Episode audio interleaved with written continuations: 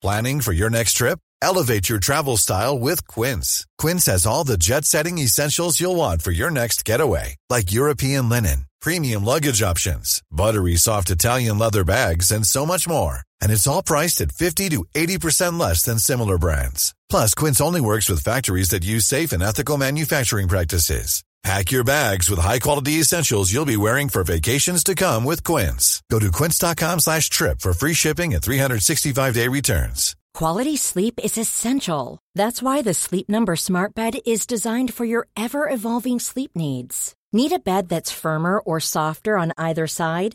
Helps you sleep at a comfortable temperature? Sleep Number Smart Beds let you individualize your comfort, so you sleep better together.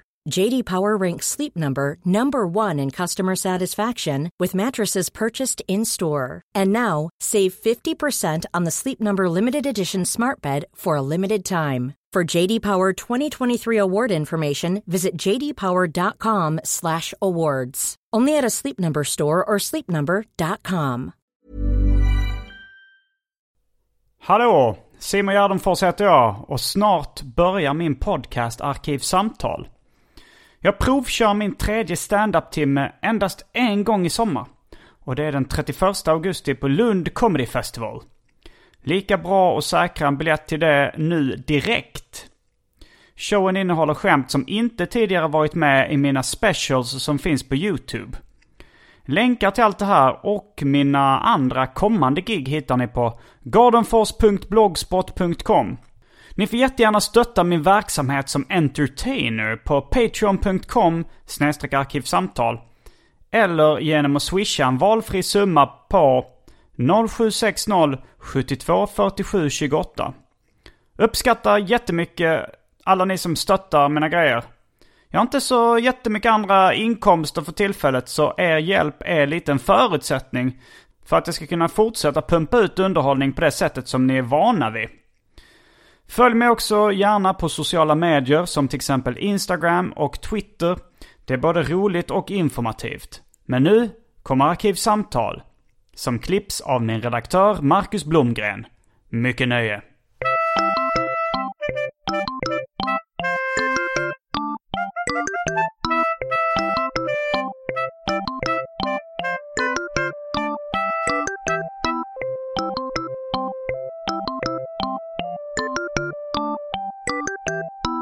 Hej och välkomna till Arkivsamtal.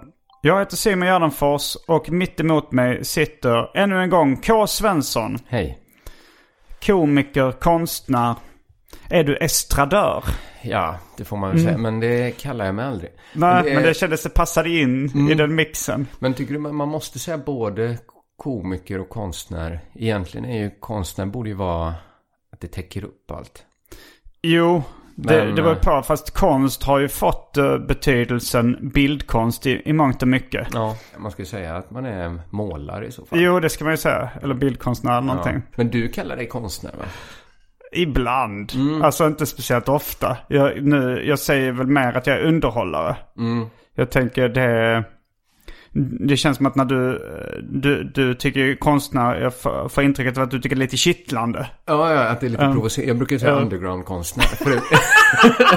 Ja, det, du vet, jag, en double whammy. Du ser vad när det går en svart skugga över ansiktet på... Jag sa det när jag var inne i morgonpasset. Och så uh. sa jag det till Hanna Hellqvist att jag, jag är underground. Jag såg liksom hur hon bara, det är mörk i sidan. Poet har ju lite samma tyngd. Ja, det alltså, är ju att folk blir provocerade. Ja, jo, det är det. Speciellt, speciellt när man träffar så här tjugoåriga killar som sen mm. med poeter. För då tänker man... Eh, ja, det är ju väldigt... Alltså... Det är konstigt att det är en så himla populär grej att hålla på med. Fortfarande. Ja, det var länge sedan. Alltså, jag, jag var ju själv kanske... tjugotvå när jag senast hörde någon som på allvar presenterade sig som poet. Och då var det ja. en annan tjugotvåårig kille. Men så jag, det var ju... jag ska nog börja göra det. Mm. Säga att jag är poet. Jag håller på just nu och skriver ett blankvers-epos. Mm. Då får man ju säga att man är poet. Mm. Om man skriver... Ännu en rebranding av... Ja, precis. Av mannen som just nu kallas Karl Svensson. Poet och underground-konstnär. Ja, det är svårt att hålla ett rakt ansikte när man sträcker fram handen. Ja. Precis. Ja, men det var väldigt, när jag började kalla för K. Svensson tyckte jag också det var väldigt kittlande om man kom in någonstans och, och sen möte eller så här och folk blev, ja vad ska vi kalla dig, dig då? Är det Kristoffer? K går bra. Att, man, man vet att man, man, säger, man kommer med något. När man, uh, tänk, alltså, tänkte du på Kafka? Grejen någonting med K, för han, han har ju mycket K, ja, alltså han precis. Heter, vad heter han? Jag var inte Josef K och så vidare. Josef K mm. eller bara K ibland. Mm. Jag var inte omedveten om det, men det, jag, jag minns det som att det var en uh, Crazy Town-lyssnare om min första podcast mm. uh, som skickade, som titulerade mig så, Herr K. Svensson. Mm. Så, så tyckte jag det var, eller han kanske till och med skrev så här, byrådirektör K. Svensson. Mm. Det är ju en i, eh, vad heter den? Den på julafton tecknade filmen om kommunisterna. Ja, ja. Carl Bertil Jonssons mm. julafton. Eh, då är ett brev adresserat till byrådirektör H K Bergendal kanske. Mm. Inte superlikt K. Svensson, men, men jag hade lite så positiva mm. konnotationer kring det. Så det men, och sen var, det är också lite kittlande att det är så liksom, pretentiöst i och med Kafka också. Mm, ja. liksom, inte pretentiöst, det är mer gymnasieintellektuellt kanske. Ja. Ja. Men du balanserar ju där ibland att, att eh, alltså på, på, på så att det blir så roligt att det är svårt att veta lite när du skämtar ja, och, när det, och, när det, och när det är allvar. Ja. Det är frågan om du är fullt medveten själv alltid.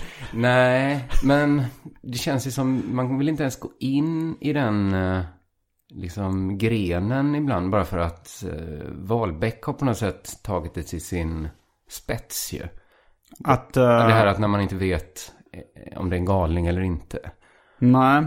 Men han kanske har slagit över så mycket nu att okej, okay, han var en galning. Har du hört psykbryt special ja, av specialisterna? Jag, jag lyssnade på det, det var väldigt intressant. Ja, för det är också, för jag tänkte på det efterhand att eh, Det, det måste ju varit liksom ett liknande ilsket psykbrut du fick i A M K morgonstudion. Ja, det, fast med det skillnaden kanske att ilskan inte var riktad mot någon i rummet och att ni inte var på en motorväg i hög hastighet. Nej, precis. Så det, det måste vara fick ännu läskigare för oss, gissar jag på. Ja, och men, men jag kan ändå förstå det här, för jag har liksom inte riktigt förstått att folk tyckte det var obehagligt som satt i samma rum. Nej. Men när jag var men det är nog obehagligt att sitta i ja, det, samma rum som någon som är. Men Wahlbeck fick ju inte så mycket konsekvenser att han inte får vara med mer i mina problem egentligen som blev konsekvensen. Ja, men det. Också att uh, ja, att, men om folk hör det avsnittet jo, jo. Så kanske de, de tänker så här, det här kan kan och kommer förmodligen hända om jag samarbetar med honom. Ja, med, liksom. Just det. Precis. Just jag blev ju osugen på att någonsin samarbeta med han mm. till exempel. Och då har du ändå också fått ilskna utåt. Jo, precis. Men det betyder inte att man själv vill jobba med en sån. Nej. Jag, fortfarande, jag fick ett väldigt ilsket utbrott. Vi, vi skulle spela in en sån här reklamslott. Mm. Och så var det så här massa problem för, någon... för ett spelbolag vi gör reklam för med okay, yeah. min andra podd. Uh, och så fick vi liksom helt, det var nog helt okej okay liksom kritik. De sa, det är, för dålig, det är lite dålig energi, kan ni göra om det? Mm. Då fick jag så här. Men de här, de här utbrotten, de, de är ju, för, för när du väljer liksom pretentiösa titlar och sånt mm. där, då är det ju, då är det ju medveten humor, medveten ja. Galenskap eller vad man ska kalla ja, det. Ja, men de här ilskna utbrotten, det, det är ju inte planerat. Ja, men så det är det väl med Wahlbeck också, att ja. Han vet ju ändå när han är, liksom spelar knäpp. Ja, och sen så är han, men jag, jag, ska, jag, jag har ju träffat, jag har nog träffat er, jag har nog träffat dig lite mer än vad jag träffat Wahlbeck. Mm. Men ungefär lika mycket. Ja. Och, jag, och jag tycker ju att Wahlbeck är liksom sju resor värre. Ja, ja, ja. Ja, men jag är ju inte så... Jag är, inte, jag är ju inte alls knäpp. Nej. Egentligen, om man jämför liksom. Nej, nej. Vi blev kompisar på Facebook alldeles innan Psykbryt special. Mm. Men jag vet inte riktigt vilken tanke som flög igenom Wahlbecks huvud när han addade mig. Det kanske var det efter han hade fått Psykbrytet. Kanske. För det kan ju ha varit det att han tänkte... Min kompis. Han tänkte... Det är möjligt. Mm. Men... Uh... Jag har bara haft en kontakt med han. Det var, vi giggade tillsammans för typ ett år sedan. Men då var han väldigt trevlig. mm. och sa det var underhållande.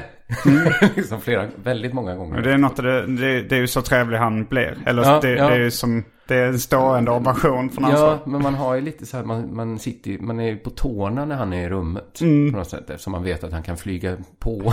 liksom.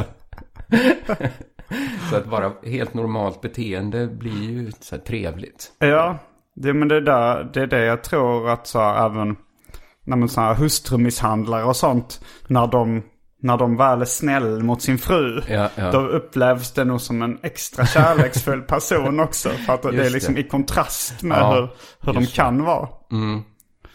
Just det, plus att de försöker överkompensera lite. Mm, för, kanske det. Mm. Eller över, där har du också ett uttryck som överanvänds lite.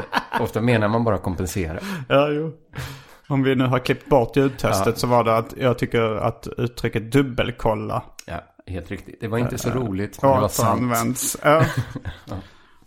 Det var, ja, det borde man, it's funny cause it's true är något som överanvänds också. Mm. Det är bättre att säga som du sa nu då. Det var inte roligt, men sant. sant det var inte ja. roligt för att det var sant. Det var sant, men inte kul. Ja, som det mesta här i livet. Mm. Det är sant, men inte kul. Ja. Ja, då har det blivit dags för det omåttligt populära inslaget Välj drycken. Mm.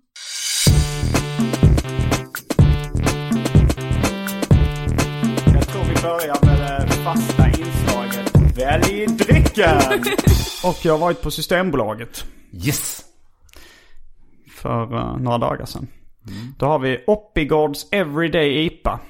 En lite svagare alkoholhalts I P A. Mm. Mm. Men det vill säga, den är säkert runt fyra komma två ska jag gissa på. Ja, ja, intressant. Och sen har vi Fanta Zero. Ja. Vi har Il Nostro vitt vin. Aha, aha. Dry Martini. Sherry. Aha.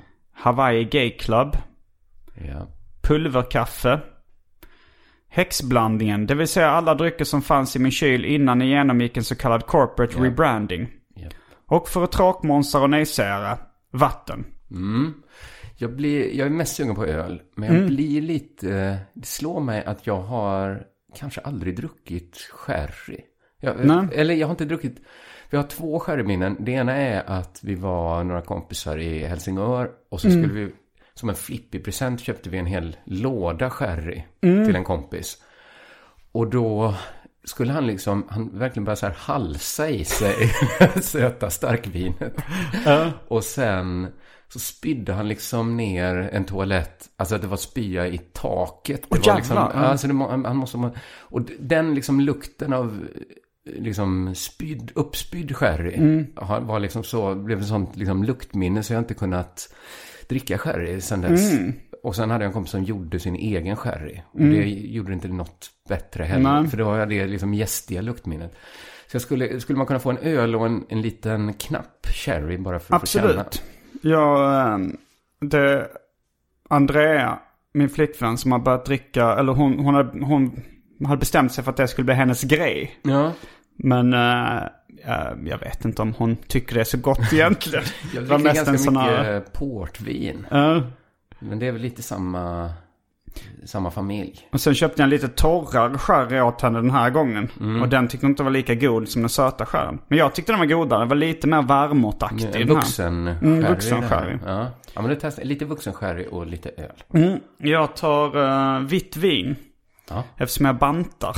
Ja, ja. Också en sån grej, om vi nu ska snacka om uh, slappa provokationer man håller på med. Så är det så här, jag gillar att säga Uh, att jag bantar ä- även om jag då gör det mm. så är det, och kanske du också är en underground-konstnär ja. Så ger det ju samma just det, lite... uh, samma effekt lite att säga till folk. Ja, min fru har också pratat om det faktiskt, att så här claima eller reclaima eller inte reclaima, alltså ta tillbaka ordet bantning, alltså för att man, det har blivit, på åttiotalet sa man ju så.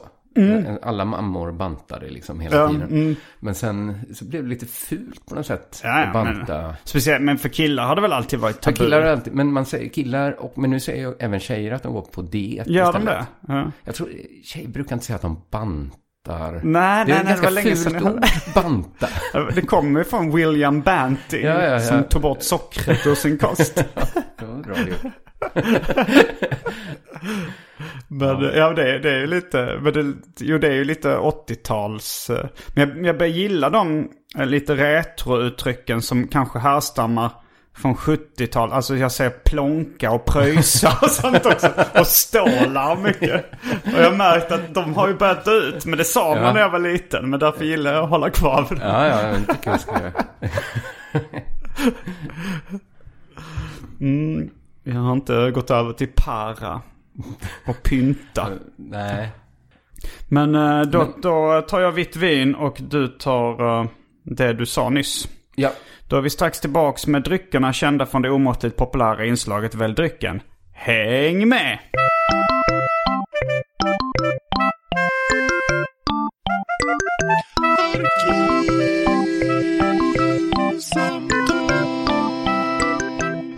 Då är vi tillbaks med sherry, vitt vin och everyday I P A. Mm.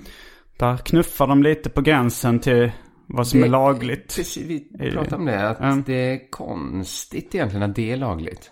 Mm. Att man ska kunna dricka den varje dag då. Ja, det är klart man kan. Mm. Jag tycker att reklam, eh, det är en ganska bespottad eh, form av...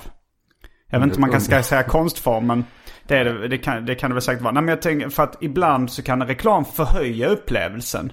Så var det ju när man var liten. Både mm. bioreklam och serietidningsreklam mm. var ju underbar. Ja, absolut. Men jag kunde också sitta... Jag, jag, ibland så visste jag då att det skulle vara reklam för Festis på bio. Mm. Och då hade jag med mig en Festis och drack den till reklamen. För att då fick jag hela det här. Då kändes det så gott som det ja. såg ut på, på reklamfilmen. Att det liksom, den, den förhöjde ju den upplevelsen. Mm, och det var ju också en väldigt mycket en, en inblick i den... Det kändes som den stora världen kom till Sverige. Mm. Alltså när man äntligen lyckades så här ratta in T V fyra ja. när det kom, att det var så himla coolt att se reklam. Jo, jag, jo när man var liten och men, bioreklamen var ju oftast roligare att se än filmen. Ja, ja, ja. Och snyggare och mer välgjord. Det var till och med sånt folk sa att kom i tid, reklamen börjar fem minuter innan. Ja. Jo, men Roy Andersson gjorde ju vissa riktigt bra reklamfilmer mm. också. Verkligen. Och det var... Ja, men sen det tog, och, och när då T V fyra var den första kanalen vi hade som började visa reklam, då tyckte jag det var jättekul till en början. Mm. Och ja, vi hade ju några tider utomlands också, jag och min familj, vi var i ja. U S A och Australien, då gillade vi reklam rakt av. Men det liksom. Gillar jag fortfarande när man är utomlands och kollar. Ja. Det, det var jätteintressant i U S A att kolla på amerikansk reklam. Mm. Att det var så mycket... läkemedelsreklam mm, mm. till exempel, att man reagerar på det. Men de här snabba rösterna efteråt. Ja, alla biverkningar från oss. Det är kul att kolla på utländsk tv bara. Mm. Kolla på som. Nu ska jag säga att jag tyckte det var en jättegod sherry. Ja. Jag tror också att jag, nu har jag ingen söt att jämföra, men jag ska säga att jag föredrar också min sherry torr. Mm. Jag tror den här var mellantorr. Mm. Du kanske du kan, kan testa gränserna med riktigt ja. sån skrumpna ihop munnen sherry. Ja, men det var snustorr. Den är, det är ju inte alls som portvin. Nej, utan det är ju... lite mer varmåt hållet. Mm, mm, ja, gott. Mm. Testa den här varje dags ölen. Också jättegod. Mm. Mm. Um, ja. Då eh, kanske vi ska kasta oss handlöst in på det halsbrytande ämnet som vi har valt ut för dagen. Mm. Det är, ganska, det är lite löst i ramarna. Eh, vi skulle ju kunna ha det tydligare och säga att det handlar om, bara om prydhet. Ja. Egentligen är kanske lite Absolut. mer slagfärdigt. Ja, för jag tror vi kom in på det någon gång. Jag kommer inte ihåg om det var on tape eller inte. När vi pratade om att både du och jag hade varit lite pryda som barn. Mm. Och vid något tillfälle sakta börjat glida över till att gilla grov humor. Ja. Och nu är ju du och jag några av de främsta ansiktena utåt i Sverige ja, för grov humor. Det, så har det blivit, ja. Men jag tror också, både, visst har både du och jag liksom som en, vad ska man säga, grovhets, prydhetslucka i all grovhet. Att jag klarar inte av någon form av fekaliehumor. Mm. Och jag har haft svårt för kiss och bajs. Nej, bajs... Nej, vänta. Fishumor har jag haft svårt ja, för. för kiss och bajshumor har jag gillat. Äta bajstår har du ja, visst har jag haft. Uh, och, ja, men, och, ja, men framförallt bajs kanske. Mm. Uh, men... Ja, just det, det, går, det går lite upp och ner. Just nu så var det länge sedan jag skrev ett kiss- och bajs-skämt. Mm. Eh, men, men jag har länge liksom jag tyckt att fishumor inte är roligt. När någon fiser för komiska skäm, för nej, effekt på nej. film, så jag tyckte det var trist. Men jag började faktiskt, alltså jag spelade flipperspelet eh, Family Guy. Ja. Och då när jag det är fick, mycket fishumor. Ja, det var det. Och jag fick fart multiple. uh, och efter ett tag så började jag tycka det var roligt. Ja, ja. För det, blev, det var så lång multiboll och det var så slapp humor. Mm. Och det var så... Det var så ja, men jag har också haft en sån när jag jobbade på P tre så självsände vi. Liksom. Jag måste bara säga att ja, alltså det var ju då... Det var, det var fisljudeffekten när man hade multibollen och så ja. är det då Peter... Uh, ja, rösten, jag, jag rösten som, som, och så säger hans uh, liksom olika kommentarer uh, bland annat ja men så här ja uh, men uh, den där uh, den där måste synas i, alltså det var så här, synas i byxorna efteråt som inte var kul men ja, ja. när han bara la in mitt i fisågen I haven't touched a woman in years då började jag vända.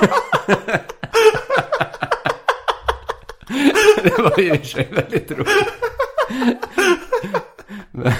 Min enda är ja, men då när jag jobbade på P tre så hade vi mm. så här självkörning då som var att jag tror det var på söndagar så gick eh, Ekonyheterna efter vårat så då skulle vi dra den här eh, ding ding ding mm, mm. Den, den sände liksom vi ut och så hade vi då tre sekunders eller något sånt här marginal efteråt så att mm. hela den, även om vi var lite sena på den skulle hela den gå ut och då hade vi ju chansen att och skjuta ut ljud i ekot sändning. Så då, då hade vi på en jingelpadda ett, ett fisljud liksom, som vi liksom stod och tryckte på så mycket. Så att, det här är ekot. Och det tyckte jag var väldigt skojigt. Men uh, annars... Uh, ja, men med några undantag så, så tycker jag det kanske... Så, ja, men jag, kan, jag kan nog... En pruttkudde kan jag nog tycka är lite kul också.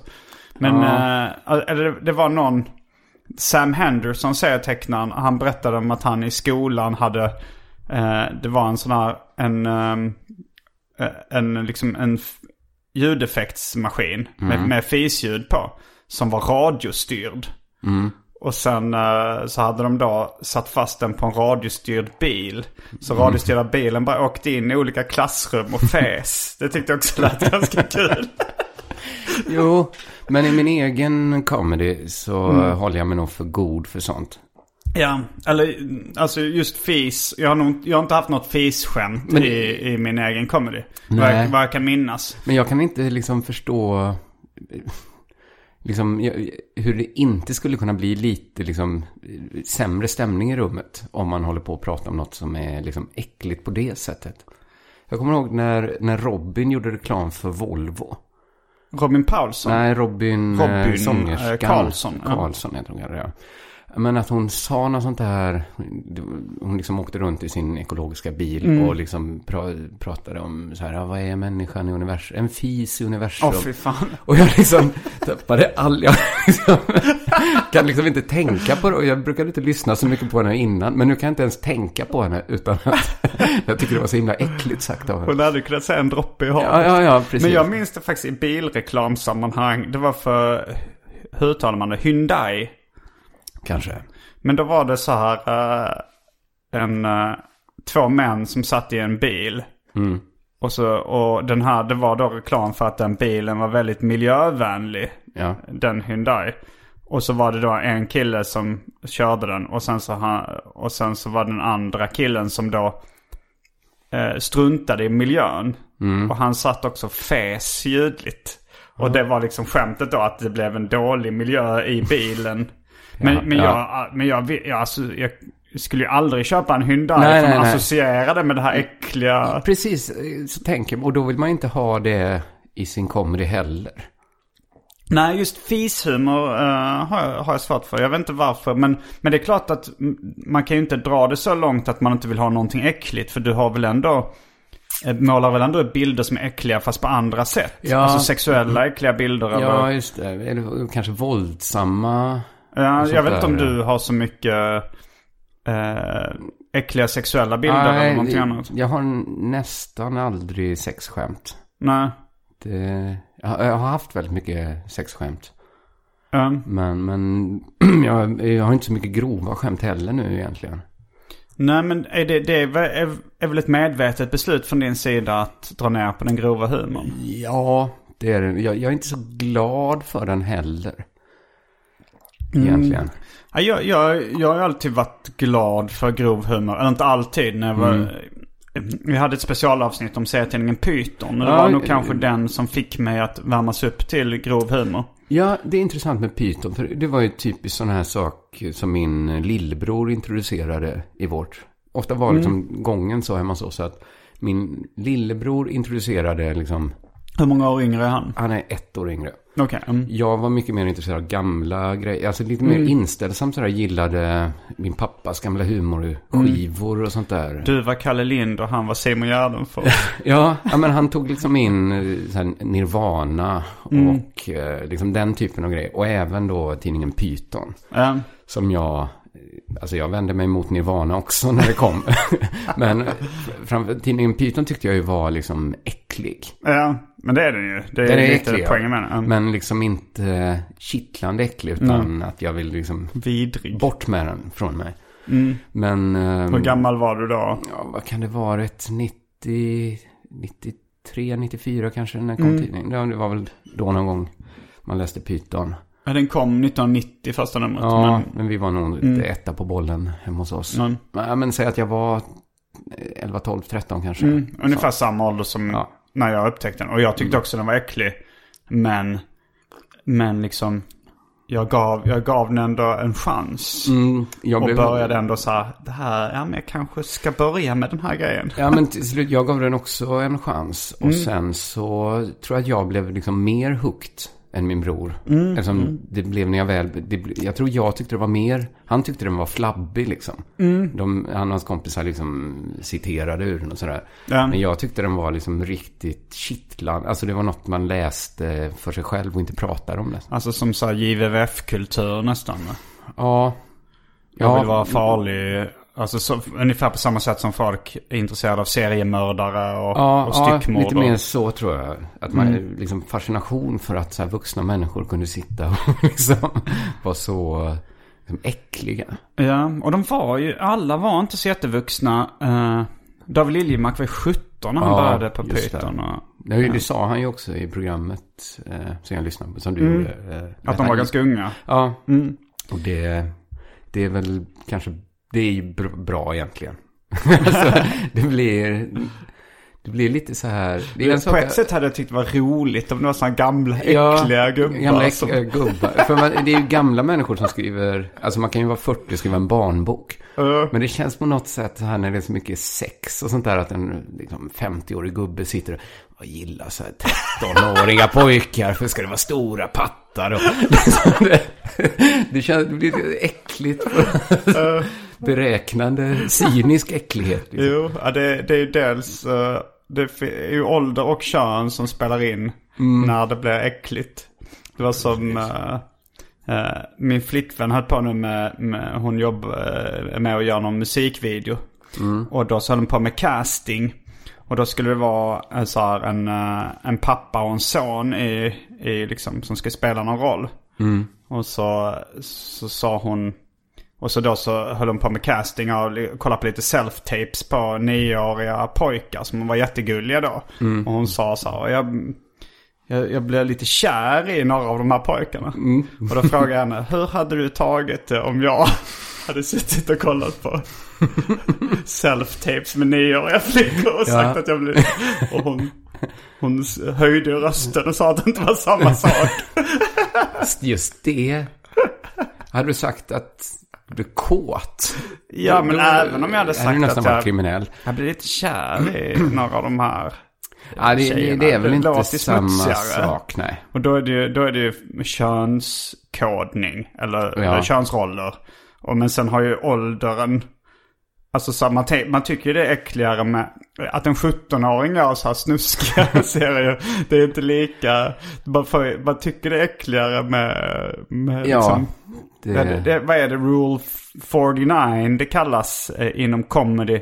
Att man inte vill höra någon som är eh, femtio eller över eh, prata om sex. Ah, ja, har du ja. hört om det? Nej, jag har inte hört det. Men det, det stämmer säkert som... Eh, sen finns det ju...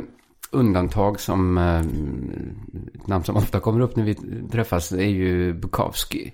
Mm. Är ju till exempel en snuskgubbes anteckningar. Men hur gammal var han? Han, han var han var inte så jävla gammal då. Han var kanske under femtio, men men liksom det tänk, den hette ju så här en snuskgubbes mm. anteckningar liksom, så att man hade ju bilden av att det var ett, ett gammalt snuskigt fyllo som jo. satt och skrev. Och då tycker jag att det förhöjde liksom, fast det förhöjde ju liksom snuskigheten och råheten mm. då. Det kanske var det eh, jag var mer härdad när jag läste Bukowski än när jag läste Python. Eh, men det är också eh, nej men jag tror det var Sandra Ila som snackade om att, för vi, vi hade snackat om Rule fyrtionio när eh, åttio plus komikern Carl Axel Björnberg gick upp på scenen och körde väldigt mycket snuskskämt. Mm. Uh, och, och det blir, kändes lite äckligt. Även för mig som väldigt härdad. Ja. Och då, men sen så var det en, en kille som jag tror var femton som körde rätt mycket sexskämt också. Mm, uh, femton-årig komiker. Och då sa hon jobbigt. Att det borde finnas en uh, rule sjutton eller ja, någonting också. Ja. Att det, för man vill inte höra en, en femton-åring. Jag vill sex. nog inte höra så mycket sexskämt. Egentligen. Ja, men på ett sätt är det ofta te, alltså så här att är det bra skämt så ja. är det roligt, men och sen så temat kanske spelar lite mindre roll. Men ibland kan det det kan ju vara så, det är inte sexskämtens fel, men eftersom ämnet i sig är kittlande och det finns liksom mm. eh, liksom chocken ligger liksom runt hörnet mm. att att det kan vara lite mer slafsiga skämt som liksom ändå kommer igenom. Um. Eh, när, när det är sex. Jag tycker så dåliga skämt som dåliga sexskämt hör man ju, alltså jag tycker det är oftare man hör ja, dåliga ordvitsar hör man ju ja, väldigt ordvitsar, mycket men det, det är ju liksom dåligt i sig på en scen. Ja, det finns ju bra, men, men det är väldigt, det är väldigt sällan svårt för det funkar um, på en scen mm, skulle jag säga. Mm. Hiring for your small business? If you're not looking for professionals on LinkedIn, you're looking in the wrong place. That's like looking for your car keys in a fish tank. LinkedIn helps you hire professionals you can't find anywhere else, even those who aren't actively searching for a new job but might be open to the perfect role. In a given month, over seventy percent of LinkedIn users don't even visit other leading job sites. So start looking in the right place. With LinkedIn, you can hire professionals like a professional. Post your free job on linkedin dot com slash people today. This is Paige, the co-host of Giggly Squad, and I want to tell you about a company that I've been loving, Olive and June. Olive and June gives you everything that you need for a salon-quality manicure in one box. And if you break it down, it really comes out to two dollars a manicure, which is absolutely insane. It's also so easy to get salon-worthy nails at home with Olive and June. The difference between how your nails used to look when you did them yourself and now with the Manny system is a complete game changer. The best thing about Olive and June, too, is it's a quick dry. It dries in about one minute, lasts for five days, and full coverage in up to one to two coats. Visit olive and june dot com slash perfect manny twenty for twenty percent off your first system. That's olive and june dot com slash perfect manny twenty for twenty percent off your first system. Quality sleep is essential. That's why the Sleep Number Smart Bed is designed for your ever-evolving sleep needs. Need a bed that's firmer or softer on either side? Helps you sleep at a comfortable temperature? Sleep Number Smart Beds let you individualize your comfort, so you sleep better together.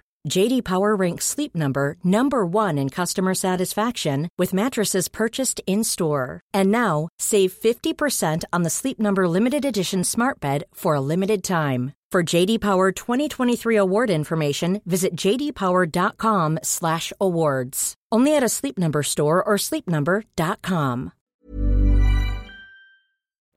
Uh, sen, uh, ibland kan jag bli superimponerad när jag ser så här bra ordvitsar i skrift. Mm. Att det här... Men jag tycker när Zach Galifianakis drar en del ordvitsar i sin... Jag är inte sådär jätteförtjust i han som komiker. Men... Nej, det, den Live at the Purple Onion tycker jag är en av de roligaste ja, stand-up-specialerna. Jag stängde av den, jag tyckte den kändes skrubbstörd. Men ja, ja, jag gillar den. Det är olika. Men det är ganska många... Eh, alltså jag, jag kollade upp komikern Henny Youngman. Alltså honom har jag, har, har jag varit intresserad av länge. Mm. Han var liksom en av de tidiga one-liner stand-up-komikerna. Mm. Uh, han spelade fiol också, så drog han lite one-liners. Mm. Han är mest känd för one-linern Take my wife, please. Alltså det var, det var väl då att han, han alltså man säger så här.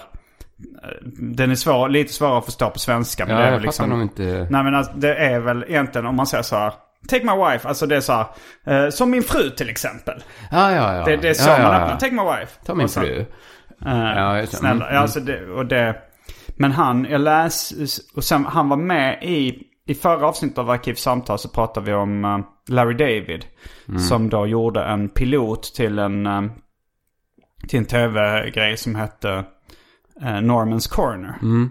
Och där gör uh, Henny Youngman ett guest appearance. Mm. Han bara kommer in och drar massa one-liners. Ja. Uh, och det, det, då, då tänkte jag men fan, jag, borde, jag, jag vill bara läsa nu en lång lista av, av uh, Henny Youngmans one-liners ja. De är ganska bra. Jo men det är inte ordvitsar alla antar jag uh, Okej okay, det är klart att Take my wife please det är på en nivå en ordvits yeah. För det är ju en lek med en dubbel. Ja och viss, vissa av dem var, men det, det, och vissa av dem var lite det var så här uh, My grandma is uh, is very old, but she uh, don't need glasses. She nah. drinks straight out of the bottle.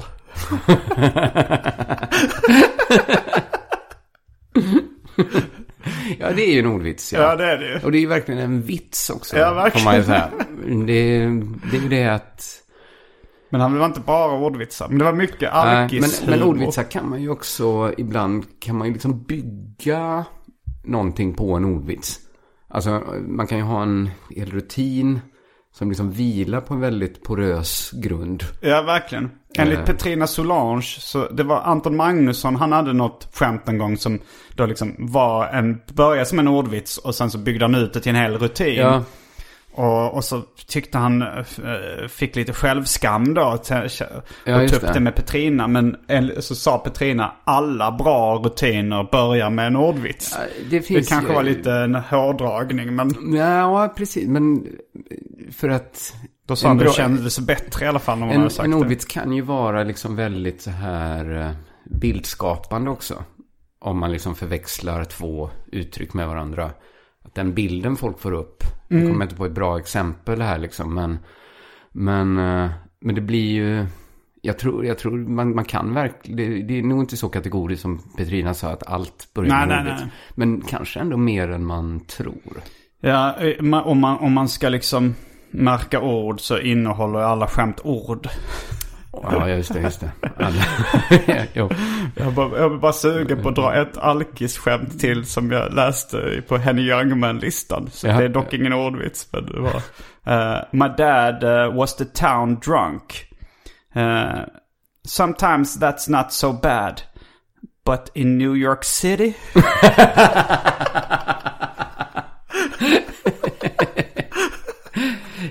Det var faktiskt jätteroligt. Ibland kan man komma på sig själv. Ibland haft lite så här problem med att skriva stand-up nu.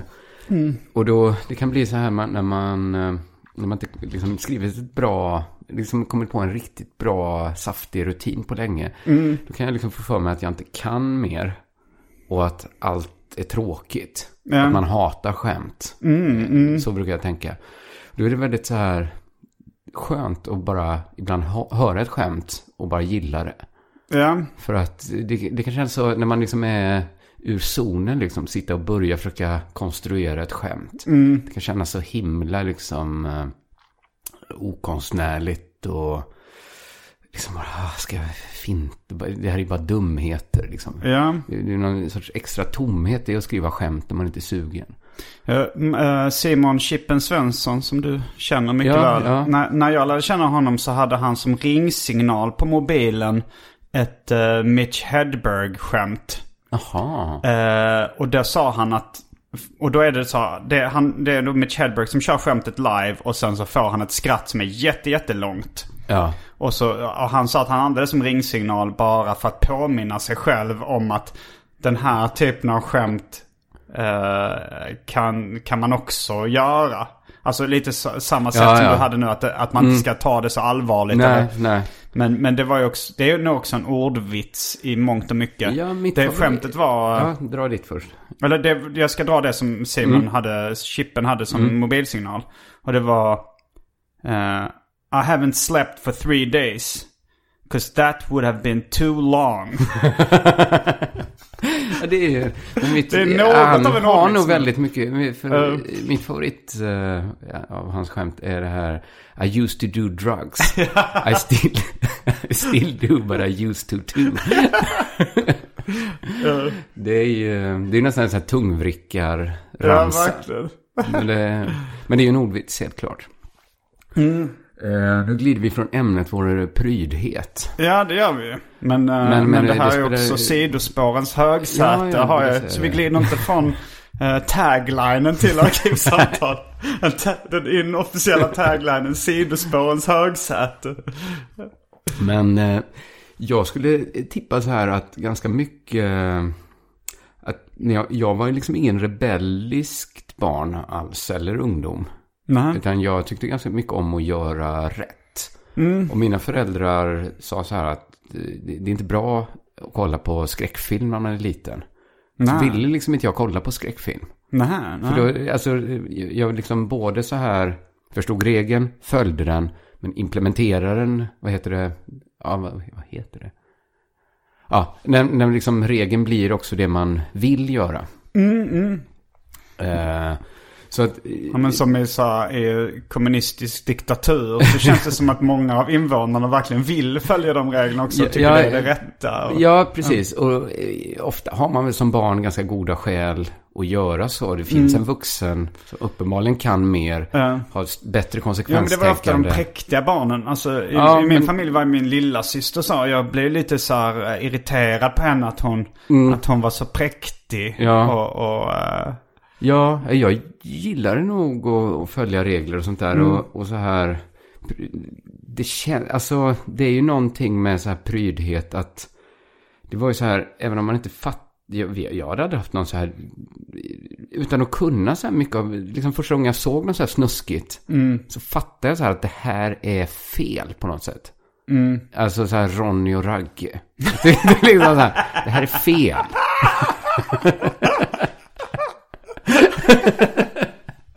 Eller Svullo liksom. Sånt som Svullo är jag ju väldigt stort fan av nu. Ja, vad var kom vändningen för dig då när du när, för att nu du, då, pendeln har ju verkligen svängt. Att du har ju du har ju ändå men den har nog svängt tillbaka en gång till. Nu är jo, jag nog jo. ganska pryd. men men ja, men jag skulle säga att lite som så här med skräckfilm att eh, till slut liksom vek jag ner mig och tänkte så här, jag kan ju inte bara om nu alla ska gå till någon som har F F och se en mm. skräckfilm. Um. Någon gång får väl jag också hänga med. Jag kan ju inte mm. vara liksom helt utanför liksom det sociala spelet mm. hur som helst. Så då följde jag med och såg, jag kommer inte ihåg vad det var för skräckfilm. Jag minns att det var någon sån här scen där de så här skar upp någons bröstkorg väldigt grafiskt. Mm. Liksom, det var ju så här tidigt nittiotal då, eller mitten av nittiotalet.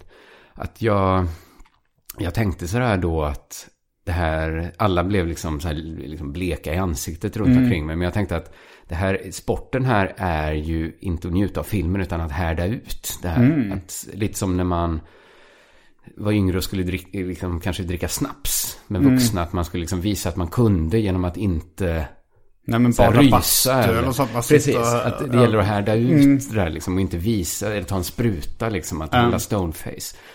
Och då, det, det, det hjälper ju väldigt, om man bara tänker så här att det, det händer bara på en liten ruta där mm, i rummet, mm. att inte gå in i filmen, ja. att liksom inte känna någonting.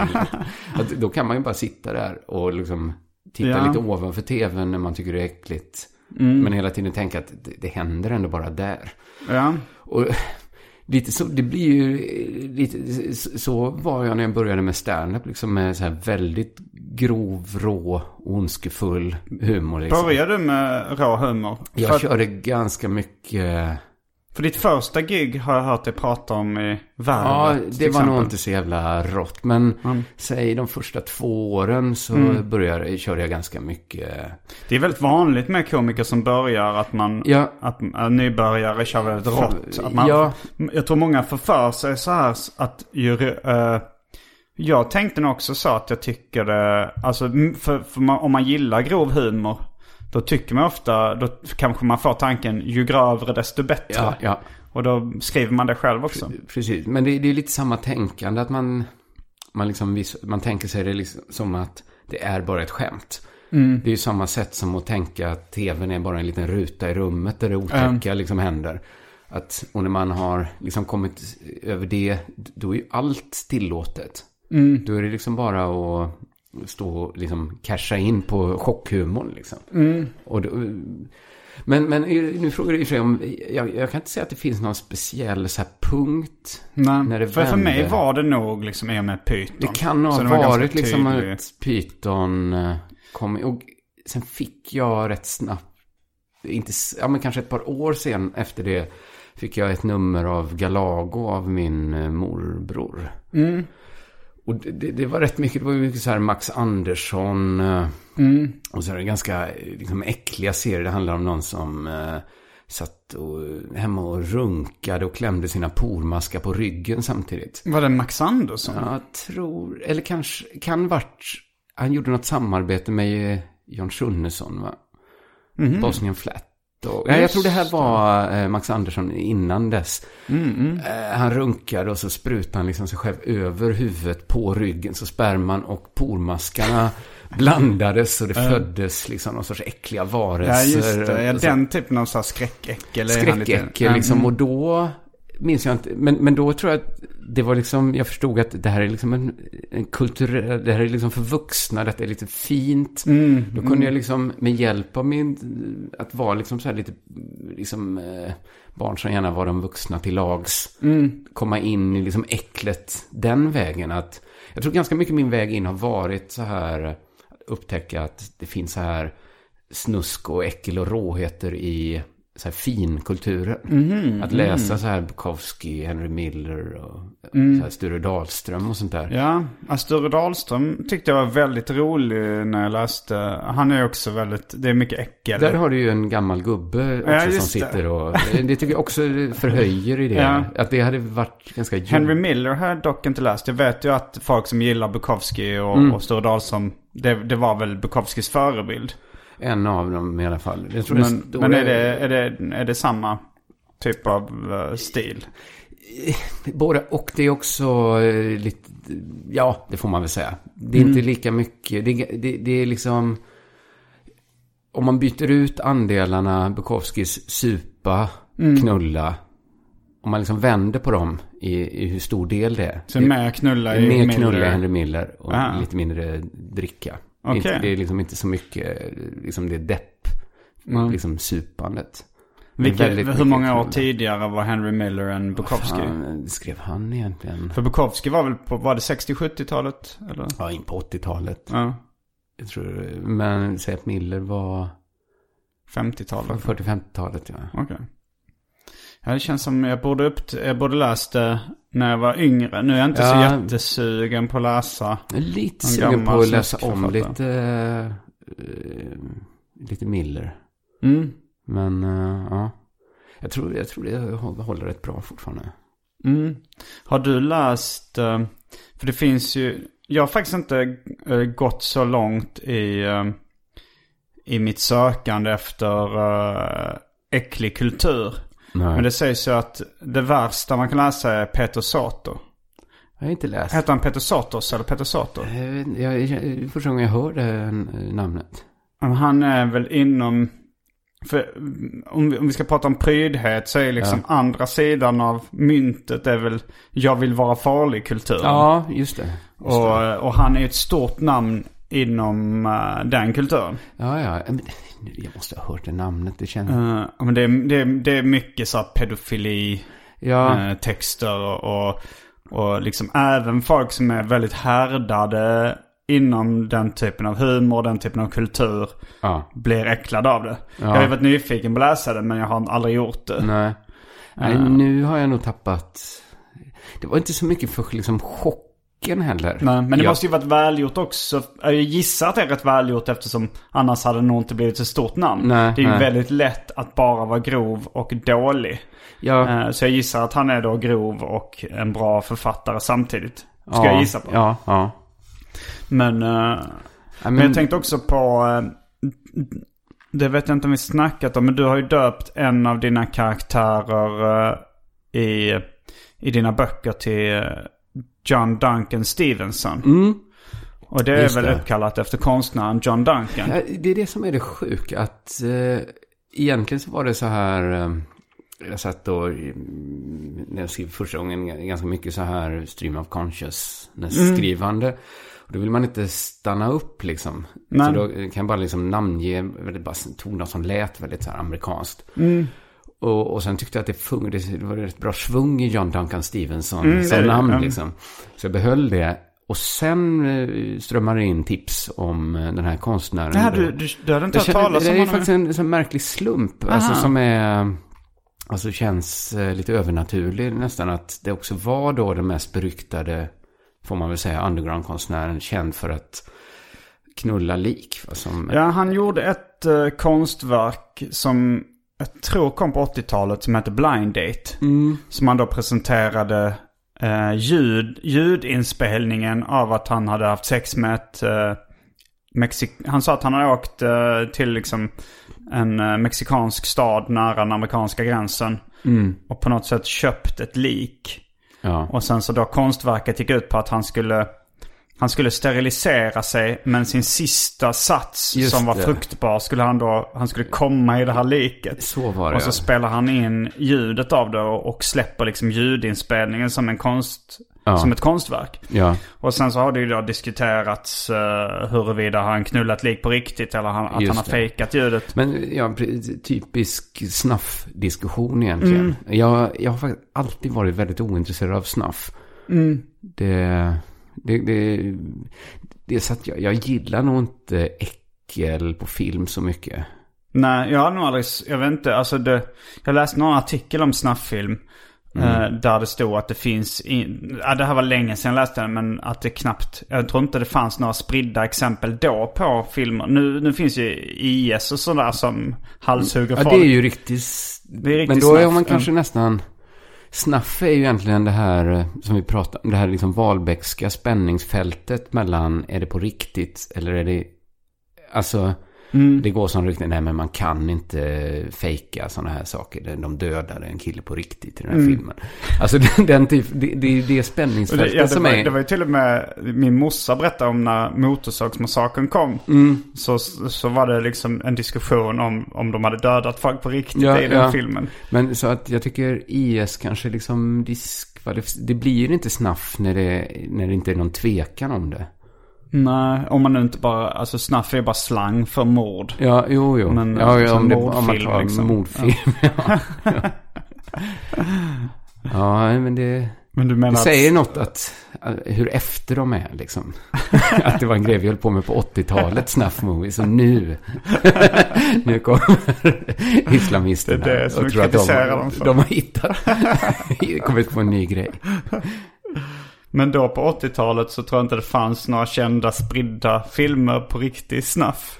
Nej, det var kanske var, men när man var barn då kunde ju liksom samma, alltså en vanlig, alltså när folk, vi, vi, mina kompisar tid, när man köpte någon så här V H S-kopia från U S A eller något på någon mm. riktigt blodig skräckis, det var ju ändå som snaff mm. för, för oss liksom. Jo, det var lika, det var liksom...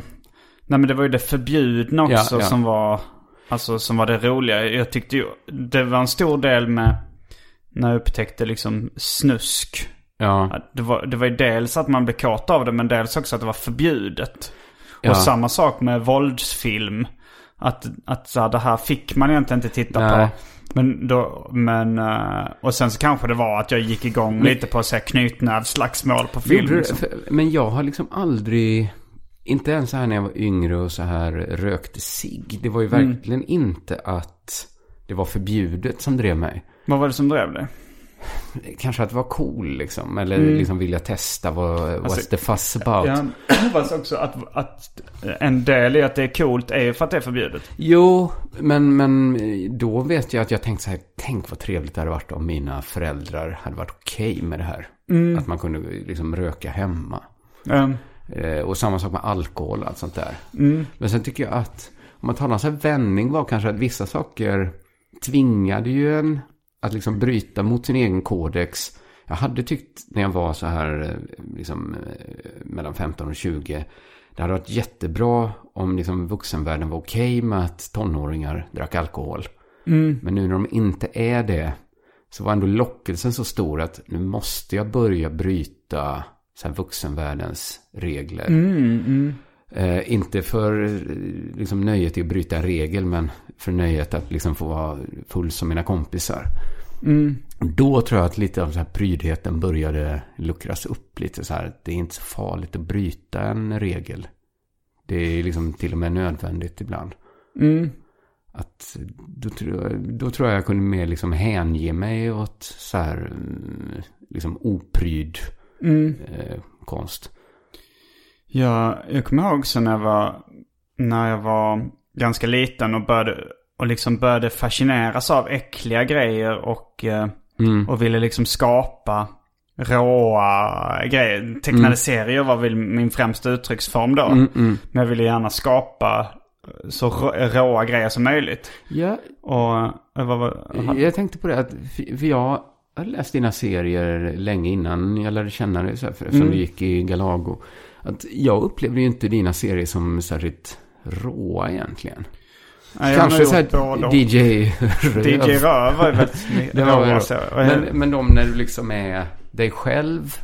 Ja, när det är självbiografiska serier. Ja. Jo, det, kan, nej, det, är klart det var ju en annan grej jag snöade in på då. Mm. Jag, och sen, men jag hade nog, jag, jag har nog alltid haft de, de tre strängarna på min lyra. Liksom. Dels, dels eh, att någonting är väldigt självbiografiskt och självutlämnande. Ja, ja.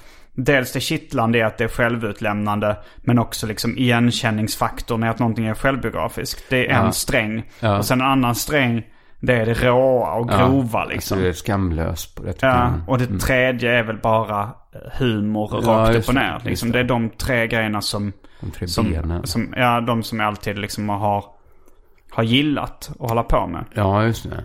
Och sen men, så, är det, men så är det väl som eh, amen, att man behöver inte använda alla ackord eller alla strängar nej. i alla låtar man gör. Liksom. Nej, precis. Att, att men man kan säga och så att liksom, om, om den här är en väldigt dov, ett, ett väldigt mollackord, om det här grova är det, så tycker ja. jag så här, ja, men det kan man använda ibland. Det, jag skulle aldrig säga så här, nu ska jag aldrig mer använda ett mollackord. Nej, min... men jag... känner nog, om man tar stand-up och, och liksom grovheter där mm. som jag har gjort väldigt mycket, liksom skrivit mycket liksom råa skämt och sådär, mm. att i början så, i allra början kanske jag skrev liksom mest liksom korta skämt mm. sådär liksom upplägg punch, och så var nog de flesta mina liksom snuskiga rå fräckisar också liksom, mm. men det berodde ganska mycket på att så här jag var så osäker på min eget framförande. Mm. Så jag tror att jag har egentligen alltid velat komma till liksom längre liksom eh, jag ska säga självbiografisk eller liksom lite liksom utflippade mm. rutiner, men men det kändes mycket tryggare att stå på en scen och liksom bara köra korta skämt mm. eller liksom chockhumor. Ja. Att det, det kändes som i mitt fall lite något jag tog till för att jag liksom saknade liksom verktyg i verktygslådan. Mm. Så jag tror fan att jag överanvände grovheter en del. Mm. Det får nog säga. Men vad jag tänkte på när jag, då när jag liksom märkte att jag verkligen gillade grov och äckelhumor och sådär. Mm. Så var det, då tänkte jag så här att det här, det här kommer liksom... Eh, skrämma bort. Alltså jag, jag fattade så här att det här eh, jag, jag trodde att det skulle göra mig mindre attraktiv. Ja. eh, alltså jag tänkte så här, jag tycker det är så pass roligt, men jag märkte ju att de flesta, speciellt kanske tjejer, blev väldigt äcklade av det. Ja, ja. Eh, och jag hade inte liksom jag hade inte fattat hela konceptet bad boy innan dess. Nej, ja, just det. Och det, hade jag fattat det så hade jag nog eh, liksom gått in för det ännu mer. Mm, mm. För jag var ändå väldigt intresserad av att vara sexuellt attraktiv. Men jag kände så här, jag får ta det här. Jag trodde liksom, när jag hörde om folk som höll på med liksom grov och vulgär kultur, så tänkte jag att de måste liksom vara pariga för, mm. för kvinnor. Ja, just det, just det. Eh, att ingen vill se åt deras håll. Men sen så sen märker man att, att det går ju även ändå in i liksom rollen som så här kulturell bad boy. Ja, just det, att det, ja. det kan anses attraktivt. Nej, jag tror inte man har så mycket att förlora men, på det sättet av att vara en råing. Liksom. Men samtidigt så kanske, jag skulle nog gissa att, uh, att så här, Håkan Hellström som inte är grov och vulgär är ännu mer sexuellt attraktiv. Alltså ännu populärare. Jo. För att han... en liksom, jag vet inte vem som är. Men det är frågan om Lars han Vilks eller. Men det kanske det, om, om det nu bara var de två sakerna som skilde Lars Vilks. Ja, men det är, man vet inte, du kanske har högre densitet i din kvinnliga fanbase. Nu, alltså, alltså, menar du? Alltså av av kvinnor som vill ligga med dig. Mm, högre densitet. Den, alltså att han har ju så många, det är klart att han har fler. Lars Vilks? Nej, eh, Hellström. Jaha, att han ja. har jättemånga som vill ligga med han. Ja. Men han har också jätte, jätte, jättemånga fans ju. Jo, det har han. Men jag tror att eh, nästan alla de kvinnliga fansen, om de då är singlar, vill ligga med honom. Ja, det kanske de vill. Men det kanske de hade velat om han var... Han kanske inte hade blivit så känd om han hade varit... Han kanske hade blivit så folklig om han hade liksom sjungit in, om jag säger Johnny Bode. Nej, nej det, det nu, nu kan han nog... Nu tror jag det skulle bli jättebra om han släppte... Ja, det hade varit roligt om han... Johnny Bode-covers. Ja, ja, eller jag egen, egen känslor. Liksom. Ja, det hade ju varit om man liksom hade gjort så här moran, mor, moroten och tunnan. Ja, men det, det är nästan alltså så här för att... Nu, det, om han bara fortsätter i samma spår som han har gjort innan, mm. då är det ju bara, ja men han kommer ju bli, han är ju liksom en ikon redan på något sätt. Ja. Men han kommer ju, men det är ju inte så att hans nya låtar hamnar på hitlistan som Nej. han gjorde förr. Nej, så jag det. tror det är ändå ett slutande plan ut för. Men, men ja. det enda sättet. Eller så kan han bara fortsätta som Lundell, att han, det är väl ingen som, det skrivs väl knappt i tidningen när han släppte en trippel-C D. Men det står säkert. Ja, det står säkert någonstans. Men, men jag menar, han men drar ju fortfarande väldigt... så här jättemycket folk när han har konserter. Ja, jo det är det ju. Men det är på ganska mycket på gamla meriter. Ja, ja, men det så kan det är ju med Rolling Stones också. De, ja, de flesta om, kommer inte dit för det, det senaste singel. Det är ju från en väldigt hög höjd. Jo, verkligen. Då är det ju ganska lugnt att ha ett sluttande plan. Jo, och sen så är det säkert så här en ny publik som upptäcker de gamla hitsen. Ja. Liksom. Så är det nog. Alltså så här, det är ju säkert, ja, men man kan tänka att många upptäcker Satisfaction som är kanske arton nu. Och ja, så går de på en Stones-konsert för ja, de gillar ja, den. Men de upptäcker nog inte deras senaste album. Det är konstigt att börja i den. Och sen leta sig tillbaka i kataloger. Konstigt att det är så självklart för en att det inte är det bästa. Men jag har ju inte ens hört har de ju liksom bara... övat i så många år. De borde blivit bättre och bättre på att skriva låtar. Liksom bättre på att spela gitarr. Nu borde det ju verkligen vara som bäst. Så säger man ju inte om folk som springer hundra meter. Nej, nu nej. Är det så gammal. Nej, men för just men det, det, det är ju någonting som är just musik, hundra meter...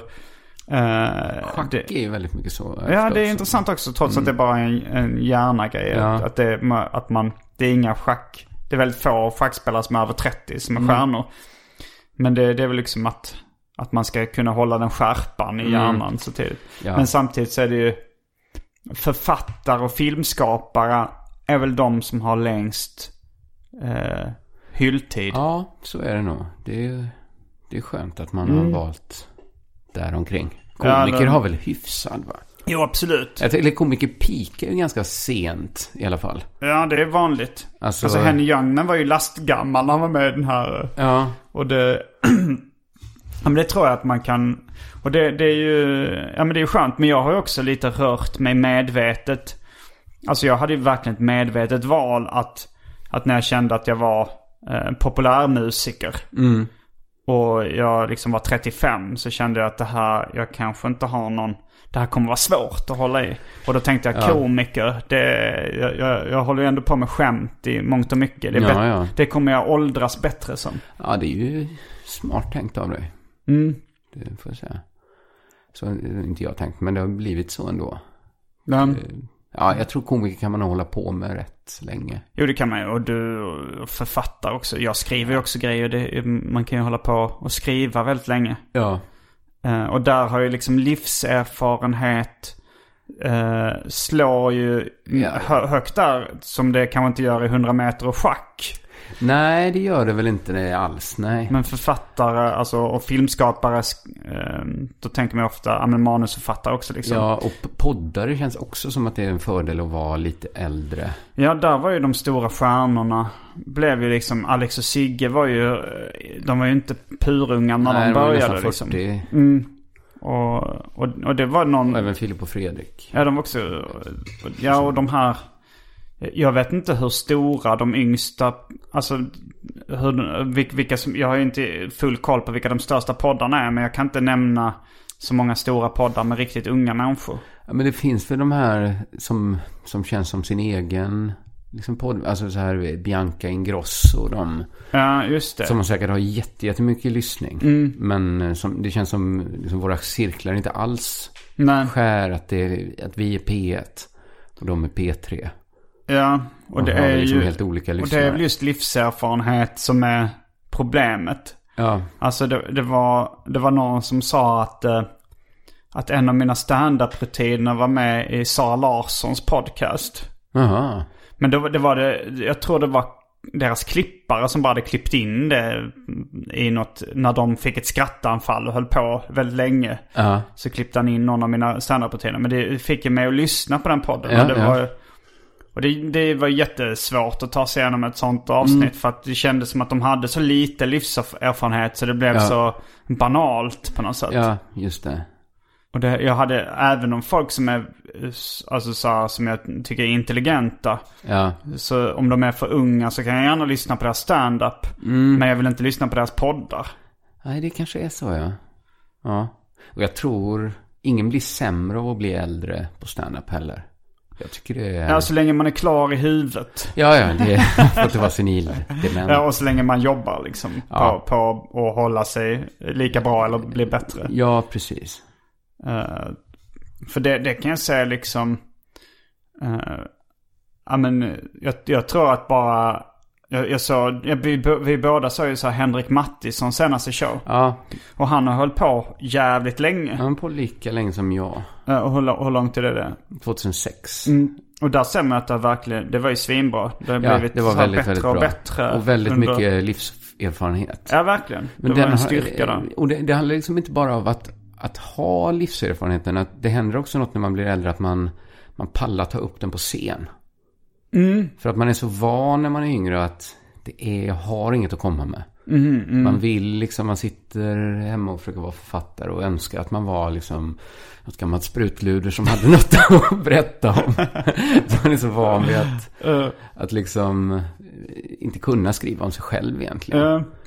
Det är ju väldigt intressant. Roligt om vi ska försöka liksom återgå till uh, prydhet och ja. grov humor så är, så är en liksom film som är väldigt grov och som jag gillar väldigt mycket Happiness av Todd Solondz. Mm. Har gjort ett avsnitt av Arkivsamtal om också. Mm. Men där är det en författare som, som just har den tanken. Hon, mm. hon som är författare så här, hon, hon, hon sitter och önskar så här, I wish I was raped when I was twelve. ja. ja, men så man kommer över någon tröskel sen tror jag. Man borde ha mer livserfarenhet och man förstår vad man ska att man, man, kan, man pallar göra något av den också. Ja, men det är också när man blir bekväm och trygg på scenen så är det ju lättare då att kanske ja. dra en, en lång självbiografisk anekdot. Ja. Och en, att man inte... Alltså det är skönare att få ett snabbt skratt på ett kort chockskämt eller något ja, sånt när man ja, börjar. Det är verkligen så. Uh... Och man, man har ju lite, lite mer de verktygen som gör att du kan få, du vet hur du ska få skratt på lite vad som helst. Ja. Så då kan du få skratt på även en, en, en berättelse om ditt eget liv. Mm, mm. Så det... Just det. precis. Och då, i alla fall jag kommer mycket närmare mitt eget humorideal på det sättet. Mm. Att det är inte så mycket liksom råheter och grovheter, snusk och sådär.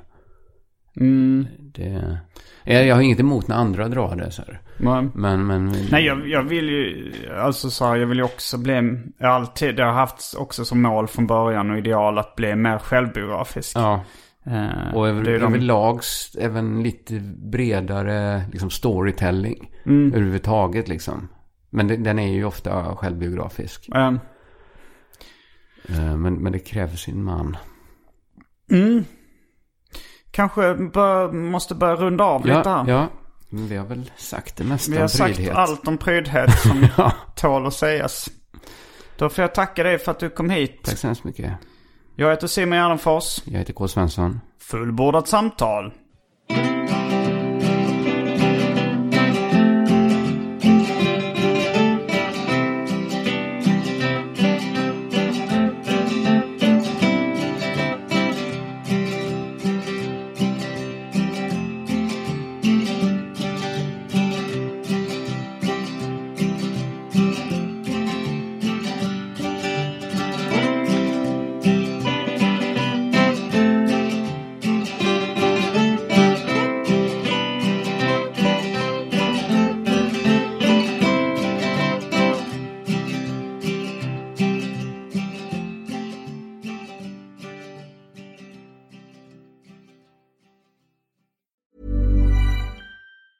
Hi, I'm Daniel, founder of Pretty Litter. Did you know cats tend to hide symptoms of sickness and pain? I learned this the hard way after losing my cat, Gingy. So I created Pretty Litter, a health monitoring litter that helps detect early signs of illness by changing colors, saving you money and potentially your cat's life. Pretty Litter is veterinarian developed, and it's the easiest way to keep tabs on your fur baby's health right at home. Go to pretty litter dot com and use code ACAST for twenty percent off your first order and a free cat toy. Terms and conditions apply. See site for details. Even when we're on a budget, we still deserve nice things.